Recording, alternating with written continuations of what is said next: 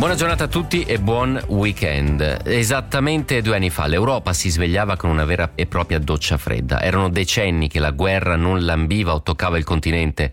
Due anni fa per milioni di famiglie ucraine la vita cambiava per sempre. Senza ritornare alle ragioni più profonde del conflitto, delle varie giustificazioni da una parte o dall'altra, io vorrei sposare da questo punto di vista la tesi del neoimperialismo russo.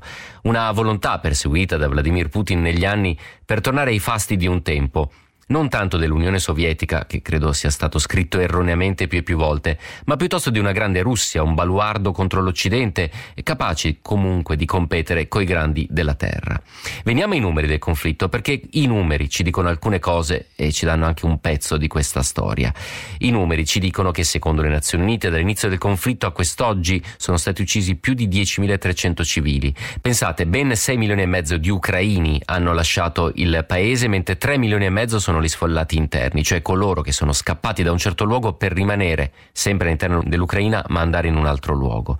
Oltre 5.000 istituti scolastici, culturali e strutture mediche sono state completamente distrutte. Il 10% di tutte le abitazioni dell'Ucraina sostanzialmente è danneggiato o parzialmente distrutto. Un milione e mezzo di case danneggiate, un terzo di queste è considerato irriparabile e quindi difficilmente vedrà ancora degli abitanti. Ovviamente vi sono state alcune regioni più toccate rispetto ad altre altre, come per esempio il Donetsk, la regione di Kharkiv, la stessa Odessa, Kiev, come sappiamo, è stata toccata solo parzialmente grazie soprattutto ai sistemi di difesa aerea forniti dall'Occidente. Tutto questo naturalmente eh, ammonta a danni, danni quantificabili, eh, non parliamo soltanto dei danni umani naturalmente, 150 miliardi di dollari eh, soltanto per i danni diretti, ma il totale di perdite e dei costi di questo conflitto supera i 500 miliardi, il che vuol dire che sostanzialmente ce ne vorranno altrettanti e ci vorranno almeno 10 anni per rimettere in piedi un paese che è sostanzialmente quasi in ginocchio.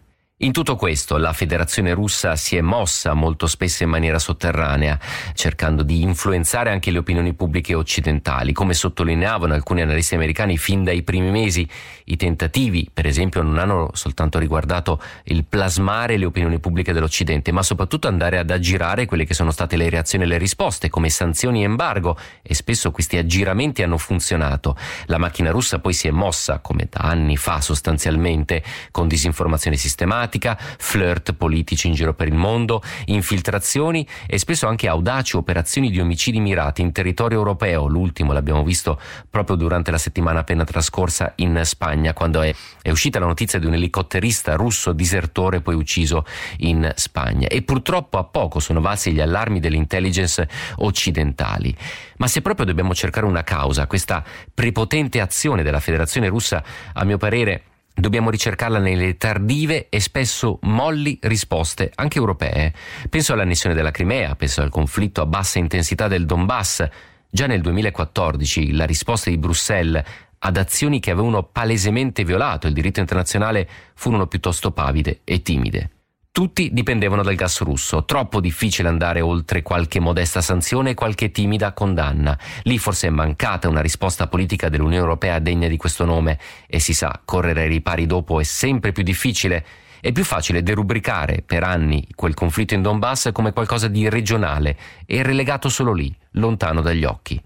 Lo stesso errore peraltro che è stato fatto per anni rispetto alla questione israelo-palestinese, salvo poi svegliarsi il 7 ottobre e poi in tutta fretta correre ai ripari, eh, qualcuno obietterebbe sì, ma quali ripari, specie dopo che il conflitto iniziava ad allargarsi.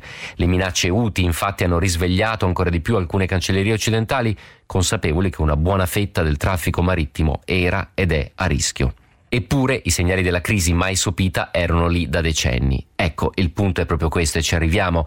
La sicurezza internazionale richiede energie e investimenti. La sicurezza internazionale richiede attenzioni e cura costante, perché puoi anche non occuparti di esteri e del mondo. Il punto è che saranno prima o poi loro a occuparsi di te e allora lì davvero sarà troppo tardi.